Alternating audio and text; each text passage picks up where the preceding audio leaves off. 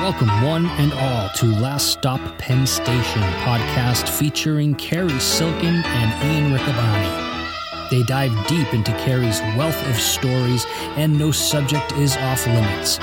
From the world of wrestling to his ticket agency, growing up in New Jersey, drug-fueled underground days, hustling in the French Quarter of New Orleans, and endless days and nights in New York City, every story is worth telling.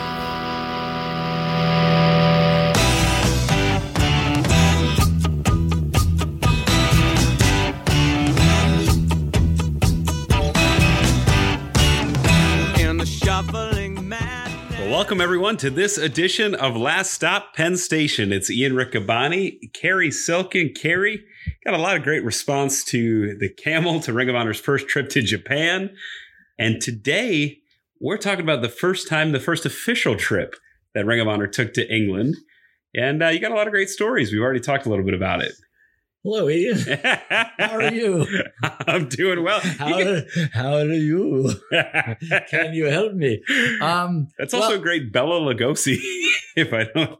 Which brings me right away off topic, yes. On topic, but off topic. I was looking through some of my notes, the name of our podcast, and it's Last Stop Penn Station, which maybe my memoirs one day. Maybe it's going to be a mini series or a great Martin Scorsese film. There you go. Or maybe it'll just be this or whatever it would be. But I was looking through the notes and I came across. Now, what was the phrase you just used? Bela Lugosi. Bela Lugosi, yes. Right. So Mike G, whose name is going to come up, has come up, my cousin Mike, claimed author of the Back to Woodstock 50, Back to Yazger's Farm, which is a really good read. And Mike helped me, he's the lifetime editor. You're familiar with the Aquarian, the East Coast Rocker, which is a North Jersey, New York area music newspaper that's been around. He was a music editor for years, as well as a ton of writing, various writings.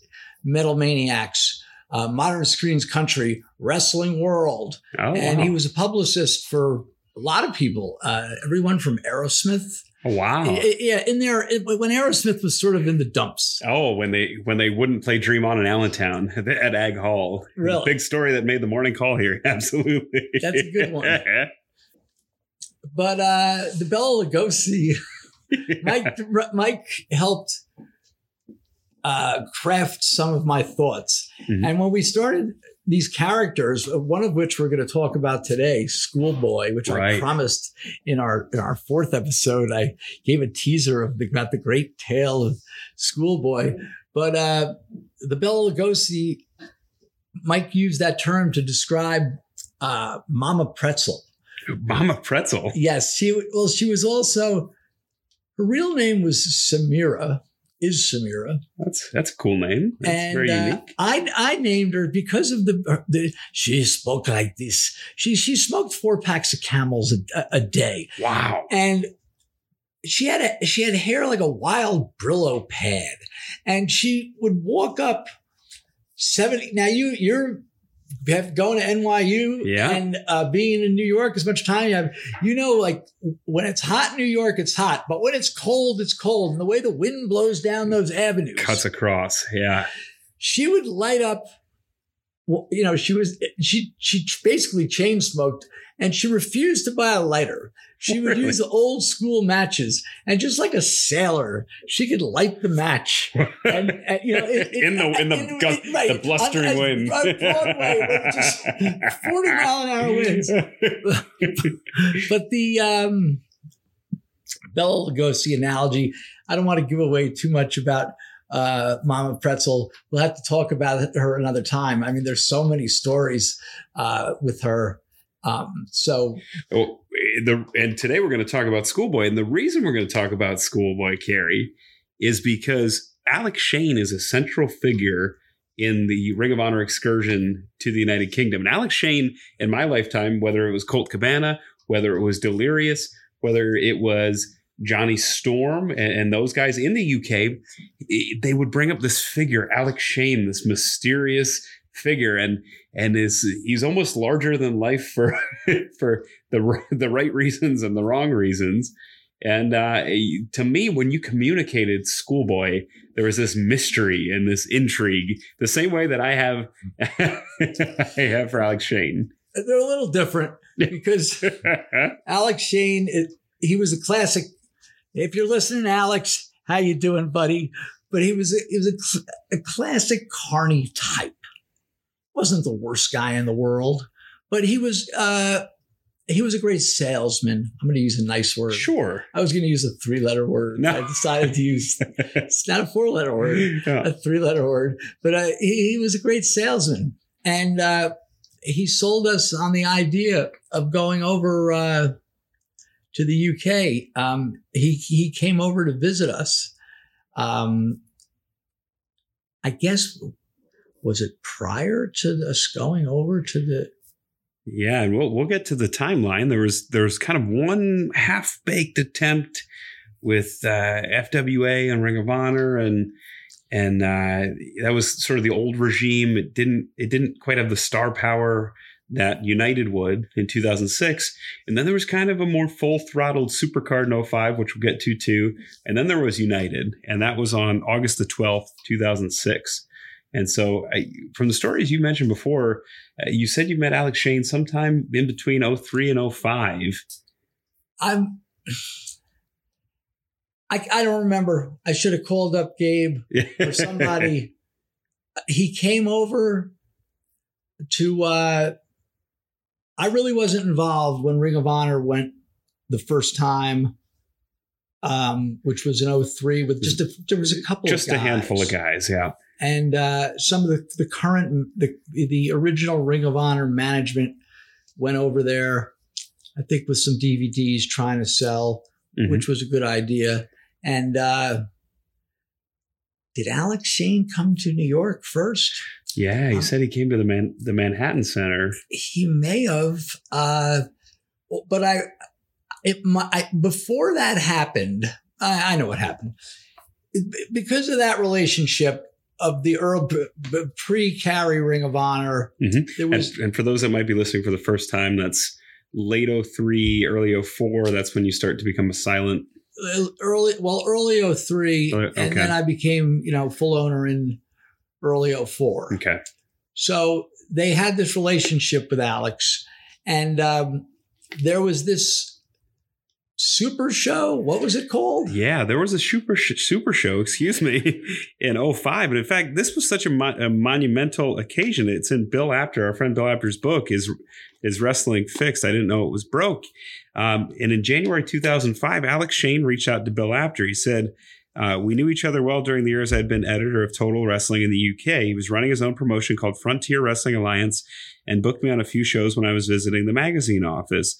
It said Alex had been a wrestler, a promoter, a radio, TV talk show host. He wanted to promote a super show that would take place in Coventry on the UK Wrestling Channel, and it would be called the International Showdown. And Johnny Storm and Doug Williams, two names that have become synonymous with UK wrestlers in Ring of Honor, were on that show, but also AJ Styles, Samoa Joe, CM Punk, and others. And it was March of what year? 2005. Right.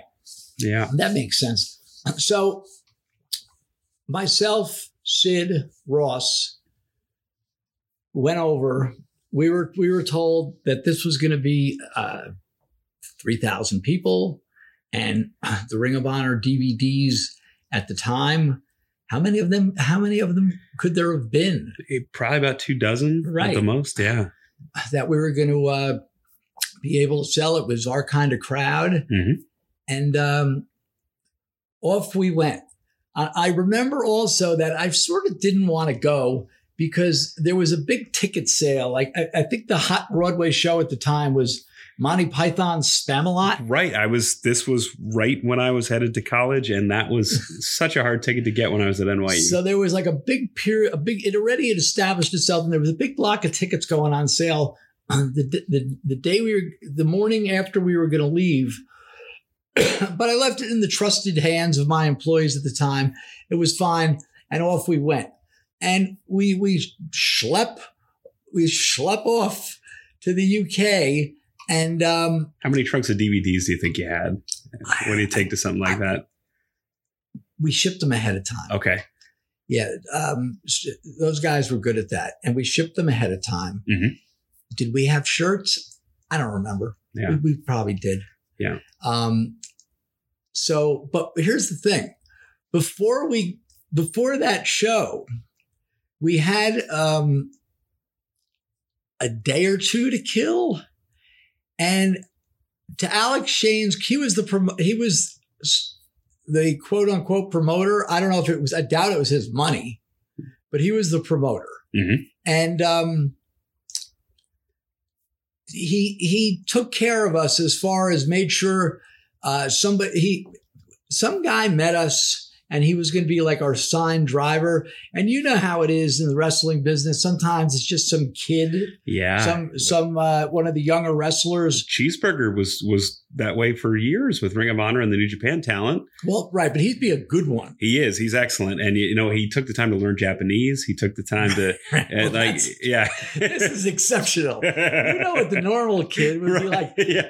Hey, Charlie, go pick up so-and-so. Yeah. Don't get lost. Our good friend Chris Freed once picked up AJ Styles at the Las Vegas McCarran Airport. Really? Yeah. And Chris has almost nothing to do with wrestling. So they'll just send anybody. Great comedian, but not involved in wrestling. How did that happen? Oh, that's another story. But yes, anybody, and in wrestling, anybody can pick up anybody. I had two things I wanted to ask Ian at the beginning of the podcast. I'm not going to get to any of them. I'm going to get to them at the end. I'm remembering them, though. So I got some probing questions that you folks are going to want to know. And Schoolboy. And it goes back to the last episode. Anyway, there was the guy who was assigned to us mm-hmm. as a driver. It was like a grown-up as opposed to a young student wrestler. Mm-hmm. And he was a good guy. So the show was in Coventry. Mm-hmm. And to the best of my memory, there was maybe 1 or 2 days before that. And Alex suggested that we go to Samoa Joe was wrestling mm-hmm. way up. Like it was, Scotland? Was he that far? Not that far. Okay. Not that far. But anyone who follows me on Twitter or who knows about a little bit about me from social media, and certainly who knows me knows that, you know, I'm a big rock and roll fan. And I'm a huge Jethro Tull fan. Yeah. So there we are on the A1, mm-hmm. which I didn't realize. There's a Jethro Tull song, "Too Old to Rock and Roll, Too Young to Die," and there's a line, "I'm out on the A1, round Scotch Corner." And I listened to the song for 30 years before this, and I just those are just words. Well, the A1 is like, you know, the Pennsylvania Turnpike. Oh wow, yeah. And Scotch Corner is an exit. That's like a town. Oh, so there. So. When we were going, Samoa Joe's working this little show in this little town. I don't remember the name of the town, but it was just a small town. And I'm thinking, all right, we're going to, might as well go there. Mm-hmm. Maybe we could sell 100 DVDs, right? Sure. Well, the highlight, as it turned out, one of the highlights was me passing Scotch Corner, and we went like another hour and a half to get to this little town. And we go to this building. It was your classic, you know, this auditorium. You might have a band, you know, probably was a 1,500, 2,000 seater, that, wow. You know, a decent size hall. Yeah. But the problem was, despite Samoa Joe being a hot talent on the indies, this was a local small show. Oh, okay. And there was maybe 300 people there. Uh-huh. And it was all local. There might have been a few of the prominent English names, maybe a Jody Fleisch or someone right. on the show like that. But it wasn't a loaded show. And we set up our DVD table before the doors opened, waiting for the people to clamor. And they, when it opened and they came in, we were the only merch. This company didn't even have any merch. So you're thinking, you're seeing dollar signs. Yeah, it's a lot. Yeah, it's a lot. It's a golden willy. Yeah. So the people would come up and they would be looking at the table and looking at the DVDs. Now, probably most people did not even have a DVD player. Sure. Or it was a different region. Yeah. Yeah. But more importantly, and maybe they all had DVD players that could play our DVDs, but they didn't give a shit So I thought, oh, we're so hot. They didn't know, it would be like going as you have, and I have, going to a local show, WWE show in Allentown, mm-hmm. and you got your Ring of Honor sweatshirt on, and one or two people might be, hey, Ring of Honor, yeah. Or hey, well, like one person out of 3,000, and then they don't. Hey, Carrie, yeah. And that's it. It's so same with this. We maybe sold two or three or four DVDs, and I remember walking out of the show during the show. Walking into the little town, I wasn't drinking at the time. It was almost forced to drink. Wow. But I wasn't drinking at the time. And there were these really nice little pubs. And I went in there and I ordered a soda. And my cell phone was working. And I was just checking in back home. And I remember calling some friends and just saying, wow, you should see this. This is really cool where we are. How's the DVD selling? I go, forget it. So we went to that one show. And we went back.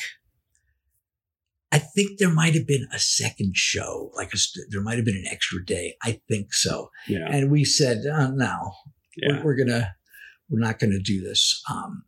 So then the super show came. Right. In Coventry. Yeah. And a couple of interesting things happened at the super show. Number one was we're unloading the van with our boxes of DVDs. And yes, Alex Shane did a great job promoting that show. 3,400 announced attendance. And we're dragging the DVDs in. And there's this bushy-haired young man. It wasn't Pretzel Woman, was it? No. Oh, okay. No. I was going to say, that's quite the trick. There was this bushy-haired young man who says, oh, hey, Carrie, do you need some help? With an English accent. Mm-hmm. And it was Joel from Suplex. Oh, who's a WWE UK referee. Right. Yeah. And one of my dear friends. Yeah, great guy. And that's how I got to meet Joel. Yeah. And, he was a fledgling referee. I think he was maybe 18 years old then. Self-starter, good guy. Yeah, and he did help us. So we're dragging the stuff in. And the other cool thing, now it's probably only cool to me and to the guy I said it to. And now that I told Ian, you and AJ the story, you'll sort of get it. A couple other people out there, but Mick Foley, who we had done a DVD, a shoot interview type, right, DVD straight shooting, which at various points has been available on Honor Club. So, and I was there. And sorry, folks, for these Tull references, but they're important. In his book, in his very first book, he references Jethro Tull, mm-hmm. and he was a big fan, and so much so that he hitchhiked he missed the Nassau Coliseum show of '84 of the Under Wraps tour, and he hitchhiked to Buffalo, New York. Wow. Just making sure he's got to see the one show on the tour. That's a schlep, right? Especially a hitchhiking one. And so I saw Foley and I said to him, hey, man, guess what I saw yesterday? He goes, what? I said, we were on the A1 by Scott. We went past Scotch Corner. He goes, really? You saw the sign of Scotch? So he and I thought that was really cool. Anyway, we went in, we set up our tables, and it was, I guess it was a hockey rink kind of place. Remember the lighting for the ring was really good. Mm-hmm. And Sid was good. We brought lights But the problem was the electric, you know. Yeah, you need a converter. It's right. Different outlets. Yeah. Different outlets. Yeah. We had to go out, get the right things, or else we'd have been in the dark. There were other vendors there too. There were vendors aplenty. Yeah. So, and it was a success. Yeah. It was a success. I don't know what the numbers were. I think I have this vague memory of doing like 17,000 pounds. Wow. And that was probably 2-1. I traveled through England the next year. It was about 2-1 at that point. So that's probably about $34,000. So it was. Yeah. It worked out okay. Yeah. Was it worth me going over there? I don't know. I guess for the story, yeah. And it was a good show too. I really wasn't that concerned with the show. It's got the forgotten Punk versus Joe match. There you go. And in the main event, Christopher Daniels versus AJ Styles for the TNA X Division title. I got a question about that. TNA had kind of made the ultimatum right around that time of pulling some of the wrestlers off of the Ring of Honor cards because of the controversy involving the former owner. How did that relationship get put back together? Because Abyss would be in. I mean, AJ would obviously Samoa Joe. It seemed like it organically worked out. Or was there anything any discussions that you had to have? After everything settled down, mm-hmm. They were just happy they got their booking fee. Yeah. You know, and for lack of a better term, they hoard these guys out. Yeah, okay. And that's how we were able to, that. Non-exclusivity went out the window quick for a few bucks. Gotcha. Okay. I always wondered. Yeah. So that's interesting because it wasn't, I mean, this was smack dab in the middle of all of that. So that's kind of incredible. Also on this card, Misawa is in, I don't want to say a throwaway 6-man tag team match, but when you see the name Misawa, you would think he would be right in the main event, but you're flying in Misawa to wrestle in a 6-man tag. I thought that was interesting. And, of course, Raven in a Raven's Rules match versus Alex Shane. Yeah, that was a good match. Yeah. An attention getter. Let's put it that way. Some names other fans might know. Petey Williams, Rockstar Spud, who's now on WWE television. And he was on the show as well. And he had one Ring of Honor appearance in Cleveland. Really? Yeah. Wow. In Cleveland early on. But go ahead. Yeah. And then one of Colt Cabana's favorites, Mal Saunders. Wrestled on that card. Okay. Against Steve Gray, another one of his favorites, and some other names. Doug Williams, Two Cold Scorpio on this card as well, and Chris Sabin. So interesting names on that card. So we go from that. That's March 19th, 2005. And in between, someone must get the bug. Someone must say, hey, you know what? That was pretty cool. Why don't we just do this ourselves? Do you remember that moment happening? Well, that's when Alex Shelley came over to New York. Alex Shane. We love Alex Shelley. Alex Shelley was coming in. Sorry. No, he was coming in too at that time. Yeah, with the embassy. That's when Alex Shane came to New York. And I think we had a show in New York. I mean, This timeline. All right. So we went and we don't do our notes here, folks. Like I told you in the original episode. We went over to Liverpool and Broxbourne in 2006, correct? 2006, yeah. Joe and Kobashi was in October 1st, October of 2005, yeah, which was our first New York show. Mm-hmm. So, which established our relationship. I touched on this briefly, but that established our relationship with the Manhattan Center / Hammerstein people because mm-hmm. It was one and the same building. So. I don't remember if it was the next. We'll have to look it up. But we were started to do New York every 3 months. Mm-hmm. Then I guess we went. We might have been one more time at that. It was a fire trap, that place. Oh, geez. That ballroom. The Melrose Ballroom? No. The ballroom at the Hotel New Yorker. Oh, okay. So I don't know if we did that again, or had we advanced to the Manhattan Center yet? But be that as it may, Alex Shane came over on his own dime and to woo us to come over to promote us in Liverpool, at another city, which turned out to be Broxbourne. And it was the dead of winter. I do remember that. And he wanted to go out clubbing. Okay. I declined going. And it was also the same weekend when Mike G, who was our publicist, he got us WPIX Channel 11. Channel 11, absolutely. Had us on the morning show. Wow. Live in their plaza, right? We had a ringside. It was freezing cold out. Was it March? There was March in 2006. And where were we? That was Best in the World, and that was in New York. That was, let's see, that was at Basketball City. Was it? Oh God! We don't do our notes. We'll have to. we'll update in the next episode. We're going to save Basketball City. Okay. God, what a place that was. I felt bad for the ring crew at that place. Anyway, Alex came over and he had this idea. You know, he was familiar with these buildings. And there was a building in Liverpool, the Olympia, which is still there. And that was my first UK tour. We went there, yeah. And he had this other town, Broxbourne, which didn't make sense because it only held like 450, 500 people. So you were risking losing money on a sellout. Right. Yeah. But we're told there was going to be such a huge crowd in Liverpool at the Olympia. Don't worry about a thing.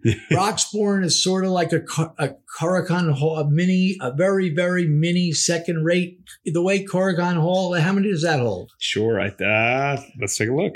Like 1,600, 1,800? I think around 2,000, but let's see. Corican Hall capacity. 2005. Okay. Yep. Well, we got talked into doing Broxbourne. Yeah. It'll be an instant sellout.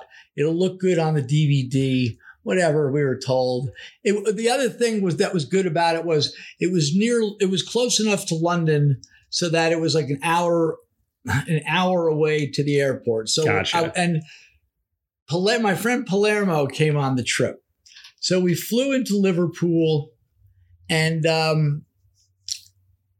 what was it? It was August, right? It was August, yeah. Okay. The middle of summer. So we went a few days early to taste the fruits of Liverpool, the Beatles. I mean, come on! I want to see this stuff. And the world's most haunted hotel. I didn't know about that. You know, next time if we go over, you'll have to take me there. Jay Lethal wouldn't sleep in his room when we were over there. Yeah.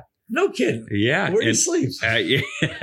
He switched rooms because in my room, I woke up with my light on. I had no lights on. Really? Yes. Okay. Swear to God. Well, that's interesting. Well, we stayed like at a Marriott. Yeah. Well, we did. I was thinking, hey, it's August, right? It's going to be warm and it'll be good. And I'll be able to do a little jogging. I'll jog through the merry streets of Liverpool, hopefully passing Penny Lane and Strawberry Fields on my jog, right?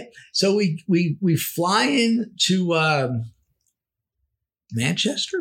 That would make sense, sure. Yeah. And we get to Liverpool and our good friend Greg H came over. Oh, okay. Well, not with us, but he was there also. That's amazing. And he established relationships and friendships with these UK ROH fans. Wow. Online. Yeah. And he's such a gracious guy. Yeah. And he's still, you know, I just saw him. He was in the front row. Yeah, he was in the front row in Baltimore. Right. Yeah. And he had a party.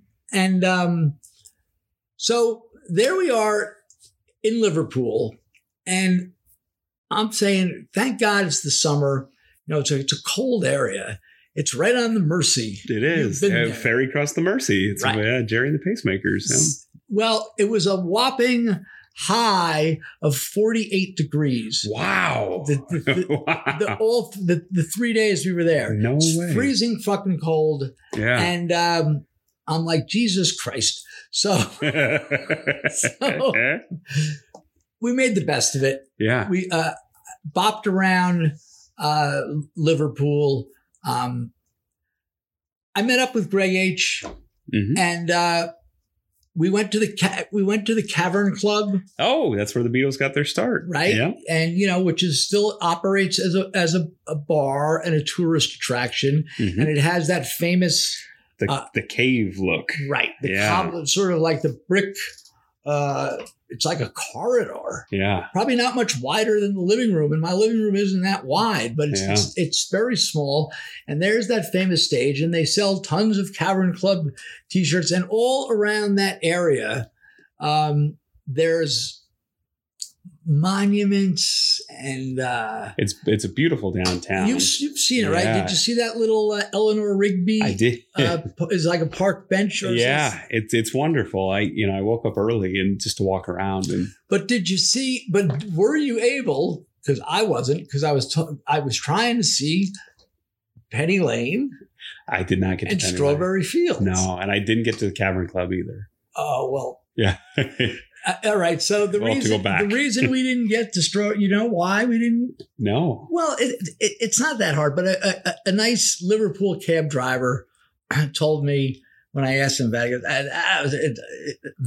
it's a bunch of shit, that he totally, look, you want to go? I'll take it. But Strawberry Fields is just like a little patch of, for lack of better, like a playground. I wish somebody would have told me that about Abbey Road. that's very disappointing, but please go on. So they've sort of made a tourist area out of where the Cavern Club is. Okay, yeah. And so we hung out leading up to the Liverpool show, and the day of the Liverpool show, we had a mini convention before the show. It was a meet and greet. Sure. It was a small meet and greet with the stars of Ring of Honor. Which would get bigger in March of the following year for the 5th year festival. He'd come back. Maybe the damn meet and greet was at the 5th year. No, there was a meet and greet. Okay. But there was a much larger one the following in March. I also remember... when they were setting up for the show, mm-hmm. and it was like 2 PM, and it was bright sunshine. And I'm like, where the hell is the warm weather? It's August.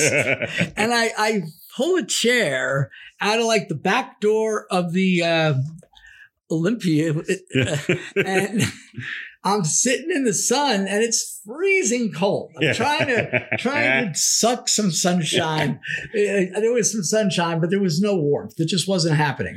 And we did the show. And why don't you tell us about this show? So this was a heck of a card. And I got a lot of questions about some of the business end of it, because, I'm sure as the listeners are curious as well. I'm curious to know who paid for airfare.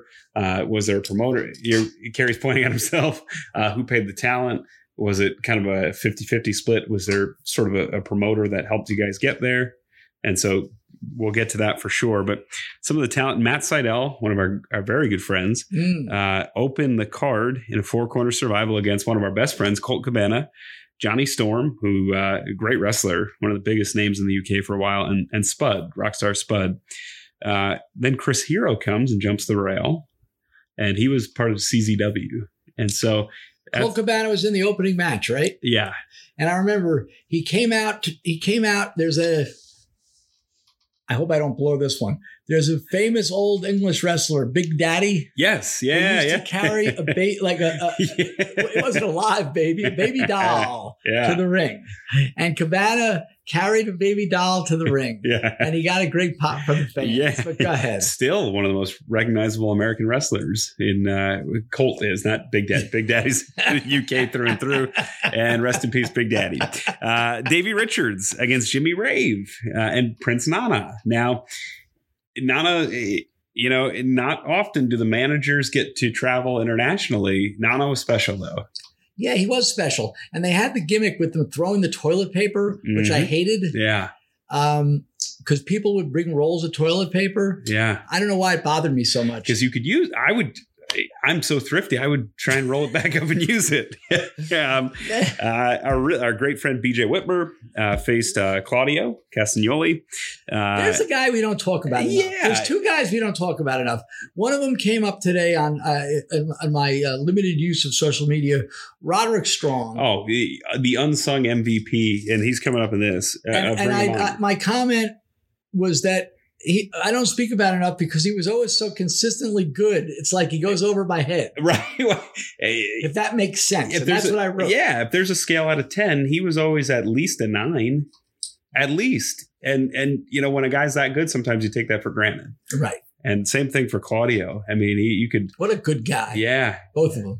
Absolutely. Claudio, of course, now known as Cesaro in the WWE. BJ Whitmer defeats Claudio Castagnoli. Colt Cabana comes out in a special ROH CZW match, defeats Chris Hero. So he comes back out for that. And Colt would, if I remember correctly, would leave pretty shortly thereafter to head to the WWE. Shortly. So that's interesting there. We had a Team UK versus Team Noah match. So Noah coming back. We talked about the relationship heating up. Doug Williams and Jody Fleisch against Sua and Goshizaki. And then we had an FWA title match. Now, the FWA, that was the organization that in 2003 partnered kind of sort of with Ring of Honor. They brought in Ring of Honor, and they had, I think, 4 Ring of Honor guys. Robbie Brookside, great wrestler, takes on Chad Collier, one of the mainstays of the 04-05 Ring of Honor. And before that, too. Yeah, he was one, I think he was on a couple of the 02 cards. And then this is where it starts to get fun. This is really when we hear some of the names. Already there's too much money, but go right. So in your head, I mean, I know what my plane ticket cost, and I'm on the cheaper end because I can leave out of Philly or Newark or JFK or wherever. So when Ring of Honor sends me, they know I can travel from numerous airports, and they can pick the best price. So my ticket's usually $650. Anywhere from $650 to $900 is reasonable. What do you think an average plane ticket cost for, you know, let's say, I don't know, Chad Collier? I don't know how how that got pulled off. He might have been. Could it possibly that he was over there? Could be. It could be. How about? You know, how about Dragon? How about Brian Danielson? I mean, he was in the Philly area at the time, I think, running the dojo. Yeah. I mean, so, how many plane fares? We must have had 15, 20. And then we had, you know, Ross, Gabe, Sid. Yeah. I don't know if Ross came, but Sid and myself. Mm-hmm. Yeah. And we're dealing with Alex, I would say Shelley, with Alex Shane, right. Whatever his percentage was going to be. And then, on top of it, there were the mobsters. Oh, go on. that owned and ran the building in Liverpool. I guess they were getting a flat fee. Okay.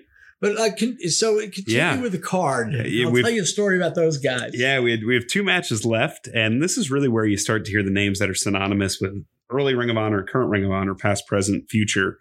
Austin Aries, Roderick Strong, they were the World Tag Team Champions, defended the titles against the Briscoes. Our notes here says Austin Aries suffered 2 broken ribs during the match. And then in the main event, one of the greatest matches in the history of Ring of Honor, Brian Danielson, the world champion, defeats Nigel McGuinness, the pure champion, to unify the championships. That was the last time we'd see the pure title.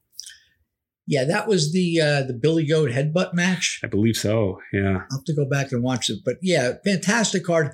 And talk about expenses. We had established a criteria of having some production and having lighting and having a professional look to it. So we weren't, you know, we had to rent, you know, from in the UK. Right. There was plenty of lighting. It wasn't that there was a lack of lighting companies, but it was a big expense, but we wanted to do it right. Sure. So it looked right. Yeah. And, it was a very expensive show.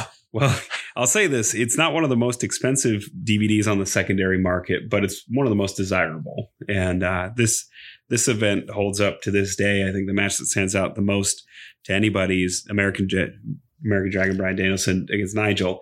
It's available on Honor Club, I believe, on the Bryan Danielson compilation. So you don't have to seek out the DVD. You can go on to Honor Club and scroll through there. And that was night one. That was night one, but that was not the end. Of, let me tell you about what happened at the end of night one. All right. The guys that owned the building in Liverpool, these were shady, shady old time guys. And right next to I keep wanting to say Olympus, the Olympia. Olympia, yep. Right next to the Olympia was a small casino. They have these, no resemblance to American or Vegas casinos. Like hole-in-the-wall slot machine parlors. Yes, yeah. These slot parlors. And they're very odd games. And I can't figure out how you win. I can't either. I don't know. It's just a different kind of slot machine. People play them, though. Yeah. And so they had a like when we were staying downtown Liverpool, there was one like right across the street from, the Marriott. So, naturally I'm going to go in there and I'm just like dumping these pence and these coins in. I don't know what's going on. They're just going away. Yeah. And there was very little return. So they had the little casino, but next to that, they had this nightclub, and I bet you might have seen it. It had to still be there. It was called the Grafton. Oh, I don't remember the name, but I probably saw it. Well, the night that we had this show, which must have been a Friday night. Let's see, it's August the 12th, 2006. I'll figure out. Well, the night that we had the show, they had the show. After the show, the Grafton was open. And, the guys want to go there and drink and hang out. And the Grafton had a special deal for one and all, 20 pounds, all you could drink. Wow. So I don't know, in today's money, maybe that was $40. Yeah, about $40. Yeah. And I'm looking at the names. There's some guys that can knock them back. And these guys, I think they might have given, oh mate, just give me 30 pounds. Yeah. And, we go next door, and I wasn't drinking. I'm not drinking, and I'm in this place, and it is a zoo. You could imagine anybody from the area who wants to go mix it up and just has, 20 pounds they could blow on unlimited alcohol. Oh, geez. And they had some little roped-off bullshit VIP area for us, and we were there, It's like the Billy Joel song. I didn't want to make it like the Billy Joel song in Big Shot. Oh. I didn't see. I went over the line. I didn't see it was time to go home. Yeah. I was just getting disgusted because I wasn't drinking, and the scene was just raucous. And the guys that ran the club asked me, "Oh, are you looking for any blow?" Yeah, like no. That's pretty straightforward, right? No. Well, and things are a little looser there. I mean, James Taylor talked about in the '60s, you could find anything you wanted, and it was a little bit more. It was relaxed rules, as for a Ring of Honor term that used to come out of the mouth of Lenny Leonard and Dave Briggs. and these guys ran the place. So I'm telling Sid, look, I want to get the fuck out of here, right? And we got out of there. I forget what the travel arrangements were specifically. I think we had a bus of some nature. Mm-hmm. We had a rental van, which I was in with Sid and a couple of the office guys. And some of the guys wanted to stay. Some I'm like, look, I want to leave. I want to leave.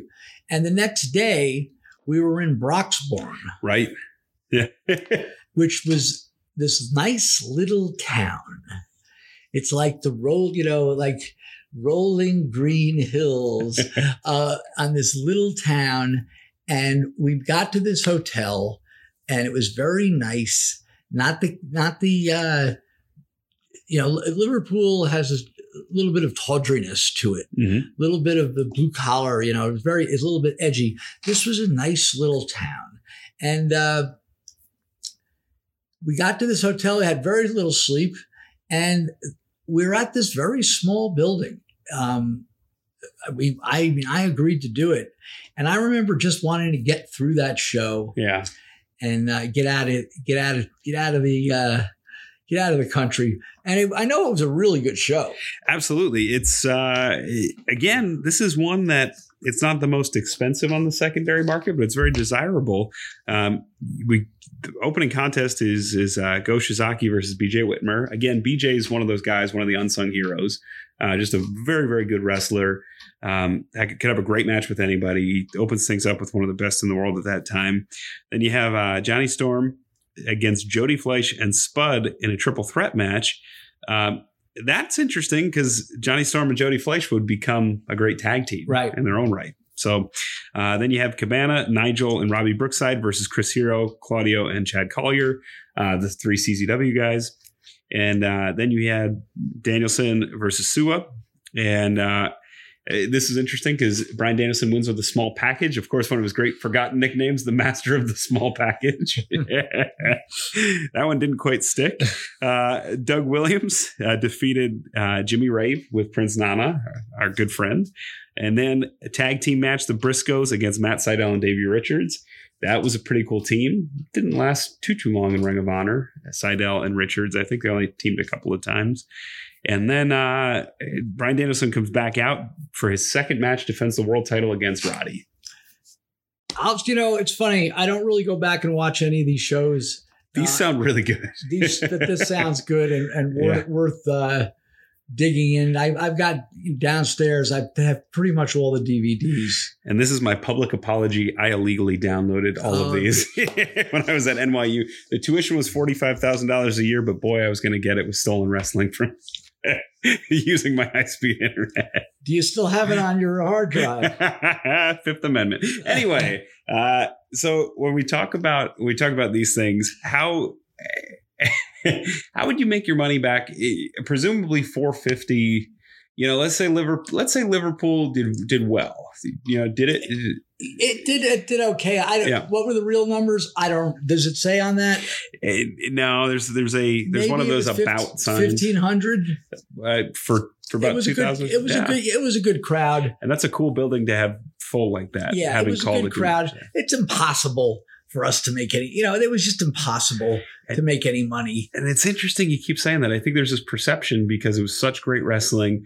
The crowds were so rabid. It's kind of like ECW, where I think the early Ring of Honor years, there's this perception that you were making stars, you were making money, you were putting out these DVDs.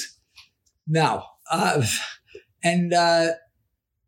going to jump around here, but you triggered something in my brain. There's something that's never spoken about, and maybe we'll try to get into some further detail, but I'll just touch on it.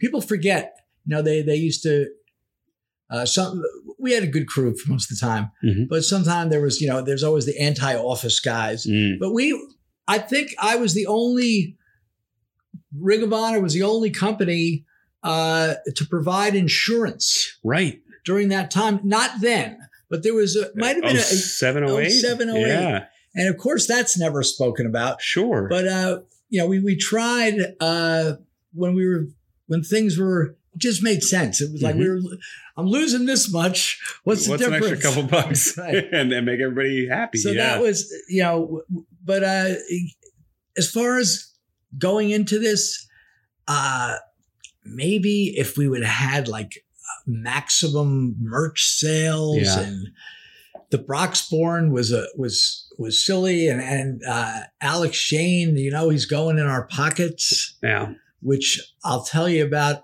when we do Carrie's ROH trip to Liverpool part 2, when we did the two shows. Oh, okay, in 07. When we did the two shows in 07. Okay, I got a good story, but it was a good trip. Yeah. No doubt about it. And it was good times for sure. These shows are still revered quite a bit.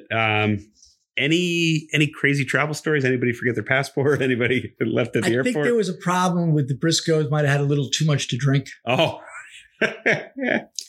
And those are good men. They had the Briscoes had a little, they were young. I mean. Yeah. I mean, Mark was too young to wrestle in Pennsylvania in 02, which means he was 17. He had a little too much to drink. And the fine facilities that we had, the guys housed at, got a call to the local constable.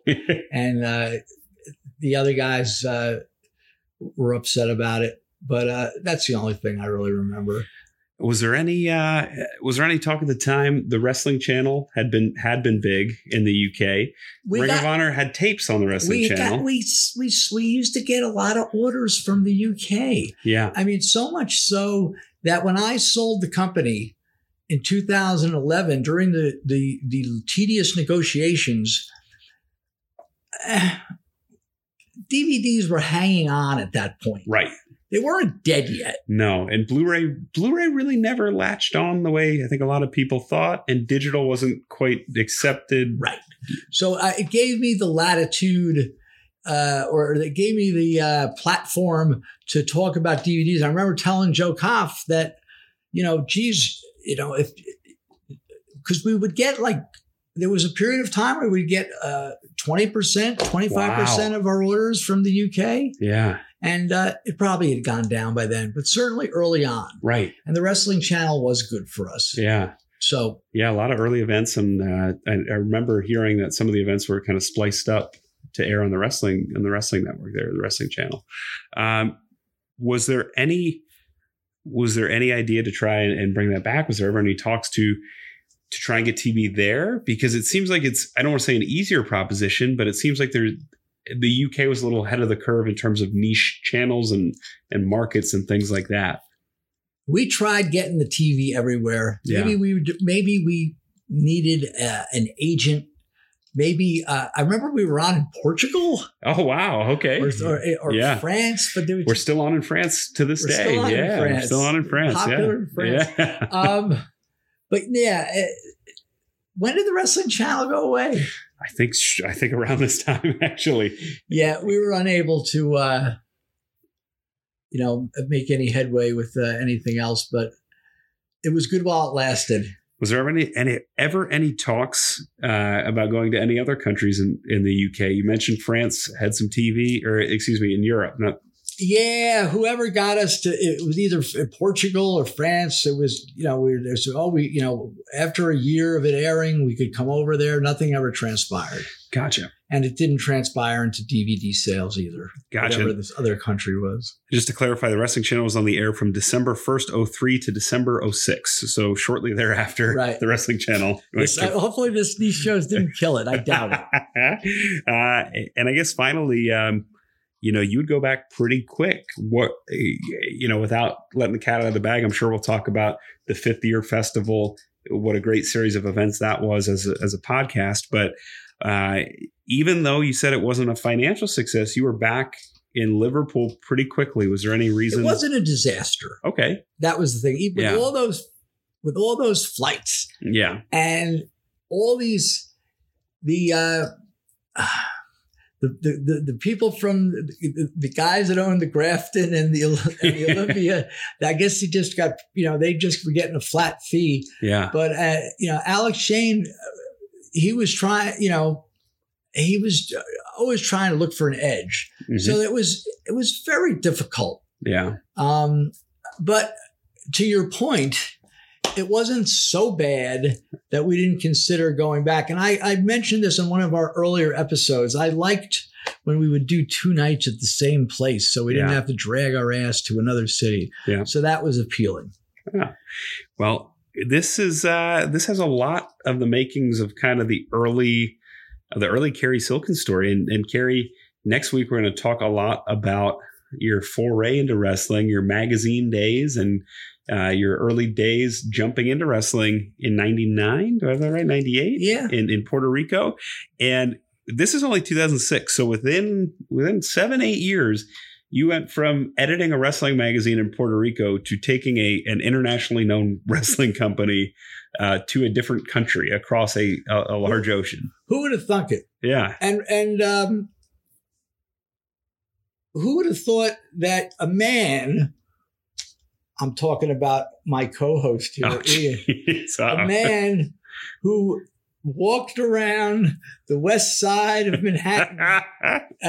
With a guitar case. I played the Village Treehouse. I played the Club as well as a briefcase. I want to know about this briefcase of sex toys. Yeah, I'd be happy to. Yeah. And this will cause people to download episode 4. We were talking, I was talking about, I know what it was. Yeah. When I saw the camel, mm-hmm. in the adult bookstore, the bucket and thing in the adult bookstore, and one thing led to another, and Ian says, "Well, this nothing shocks me coming from a man who carried." What was your quote? A briefcase full of sex equipment. Oh, and were you a salesman? No. And this is where everybody gets the story twisted. I was an award-winning sex educator, and we could post the photos. I won what's called the President's Service Award, and it's the highest honor you can bestow upon a student at NYU for my presentations on sex education. So what I would talk about was safer sex. I talk about everything. We had a seminar called Sex 101. I had Bondage 101. I had Sex Toys 101. Who were you counseling on? Sure. So it wasn't one-on-one.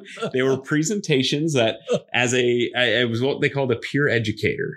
And what I would do was I got certain benefits like a discount on room and board, a meal plan, dining. And in New York, that's important. That takes a lot off your mind if you're getting some of that covered.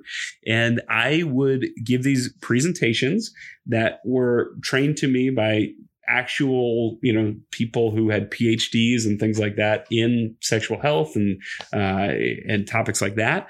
And I would then hold presentations in my residence hall, and I would bring. Now, occasionally, I would have to pick up the instruments and implements from the NYU Student Health Center, which used to be on Broadway. It was about 4th and Broadway-ish. Great neighborhood. So, yeah, and it was wonderful. And Right by Washington Square Park. Yeah, right off of Washington Square Park, 2 blocks away, and it was cool. And it taught me a lot of important things. It taught me that sex is a wonderful thing, but that you can be safe about it and you can enjoy it. And it taught me about consent. It taught me about relationships, and it taught me more than some of the surface level. You see a double-sided dildo and you think there's a lot of things that run through your head, but you see it too. And you realize that this is a way to interact with another human being. And it's something where you're engaging with a human being on a different level. And it's kind of that icebreaker where, I got this in my hand, but I'm going to tell you what. This is important. This is a part of a bigger icebreaker, folks. This is a part of a bigger, more important conversation about engaging and communicating with the ones you love, or even if this is your lifestyle, the ones that you choose to be with for that night or that few hours. Okay. Yeah. So, but yes, I used to have to go up to the health center, grab the briefcase full of dildos. And move on. Would there be like an announcement that? Oh yeah. So one of the presentations that I ran was called "Sex Tapes and Mixtapes and Penis Cake." And what I did was, what was the name of it? Mixtapes and Penis Cakes. And what I did to break the ice with the new residents at Lafayette Hall at NYU was, I baked that. I got molds from the. I'm blanking on the name. It was on Howard and Lafayette. No, Howard and Bleecker, I believe. And it was off the road. It was by the Museum of Sex, and they sold these great molds. You could do breasts and penises, and I baked those. And then I encouraged people to bring the one song that they'd put on a playlist when they're feeling in the mood. And at the end of it, I burnt CDs with all the songs on it. We had a discussion about Sex 101. And so were these students required? I don't mean No. It was not compulsory. Because I'm imagining the average. How old were the kids? So I was 21. Well, the average college student would be like, I don't, if it's not required to go to. Sure. No, it was a draw though. And it was an opportunity, I'm not tooting my own horn, but it was an opportunity for people to meet each other in this weird environment. You could kind of giggle at the cakes and the dildos and the absurdity of it all. And you kind of learn some things. I can't tell you how many people actually told me that they learned how to put on a condom because they came to one of these things. For real. And you know, that if that prevented one disease from being spread, if that prevented one pregnancy, then I did my job. That's a good thing. Yeah. That's a good thing. Absolutely. And thank you for being so candid. Oh, of course. Answer this. I'm this fine family man, this happy wrestling man. He was walking around with giant dildos. Well, not giant. No. Well, yeah. They were in the briefcase. Okay. But this has never been a secret, you know, it's something I'm proud of. So and to the point where, you know, when I first started applying for jobs and applying for different things, I made sure that it was public everywhere so that if somebody found out and say there wouldn't be a shock of, oh, he didn't tell us. There's pictures of me with the president of NYU with the plaque saying I've won the award for being a sex educator. It's very cool. Yeah. Very cool. I promised to talk about Schoolboy, but we're going to do it the next day. Wow, you're pulling a WCW. But before we leave you, yeah. And no one's going to – three people are going to care about this. I've got to ask you. Mm-hmm. I could have asked you off air, but I didn't. And AJ, our producer, who's a fan also. No, I'm not going to mention Jethro Tull, no. But I am going to mention – if people follow me on social media, and you can relate to this, and AJ's not as much of a, he's with his company and his Bisson Creative, mm-hmm. Doing websites, photography and other services. You know, of course, he's involved in social media, but he's not involved in Twitter as much, which is really not just a wrestling thing, but so isn't it something... When you post I'll speak for myself. I'll post an old picture of me and BJ Whitmer. Sure, love and BJ. Yet, you know, I don't have that. I don't have that many followers. 14,000. Yeah, that's a lot more than a lot of people. But you know, as someone like BJ might have 150,000. Someone like Colt Cabana has 1 million. Yeah. So, but if I post a picture like that. I'll get, I don't know, 80, 90 people. Oh, they like it, you know, hit the little they like button. But but if you post a picture like I did today, Don Larson's The Perfect Game. The famous Don Larson pitched the perfect game in the World Series for the Yankees in 1956. That'll never be done. I mentioned that. It's impossible for it to be done again because they pull him out of the game. Pitch counts, The pitch counts. Then you only get a couple people. But why should I be surprised? Because my appeal is towards wrestling fans. So where I'm going with this is I've been posting about this Broadway show that just blew me away called Hadestown, and where I've gone to see it multiple times. Like I would go to see Roger Waters or Elton John I'll throw Tull again multiple times, you know, if it's geographically friendly. So you finally had a chance to see Hadestown. Don't try to make me feel good. No. What did you think? No. And in full disclosure, Carrie, in the business he's in, was able to score some choice seats and provided them at an affordable price, considering what they're going for in the secondary market, especially.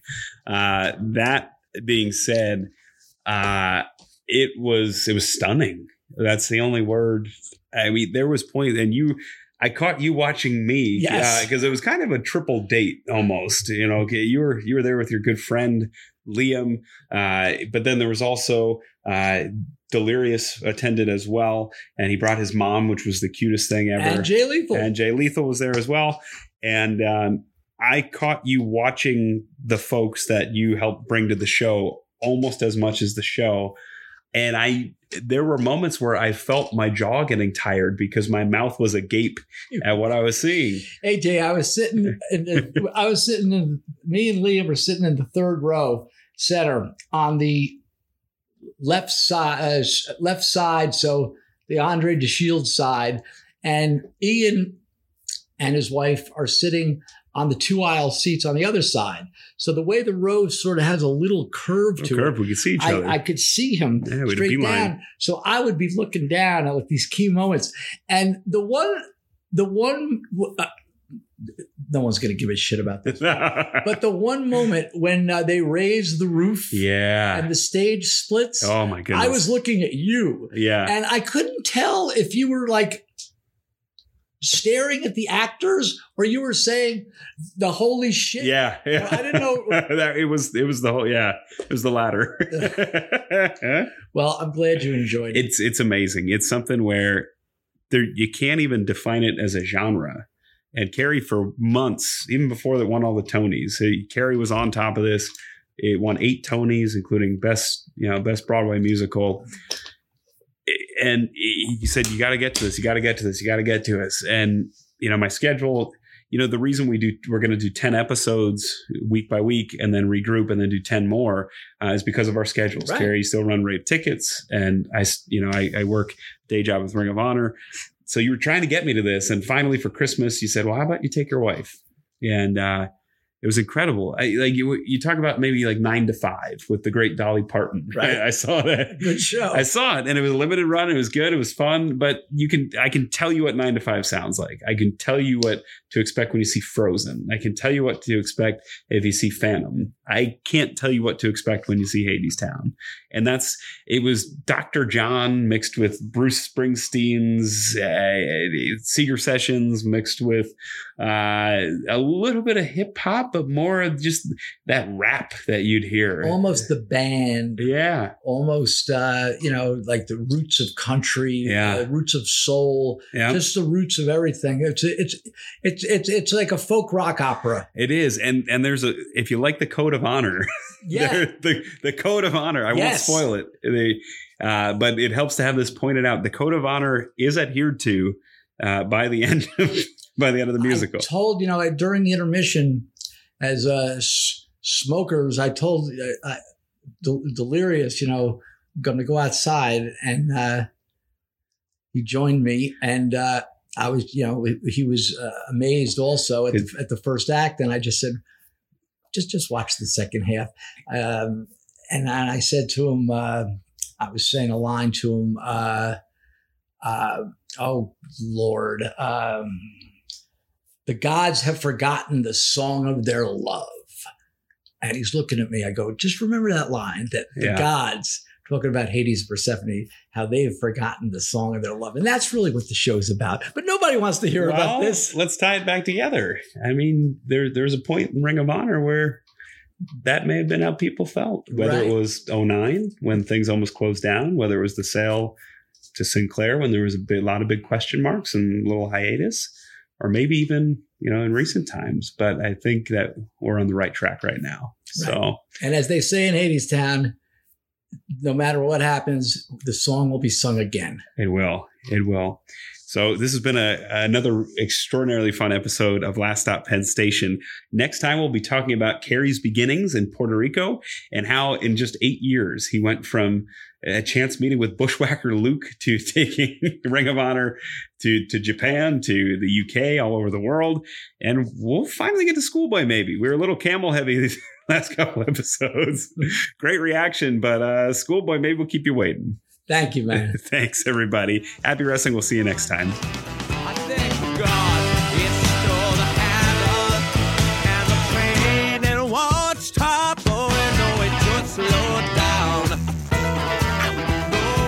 hail you for listening to Last Stop Penn Station podcast. Rate, review, like, subscribe, and share on your favorite platform. Connect with us on Facebook, Instagram, and Twitter, or at laststoppennstation.com.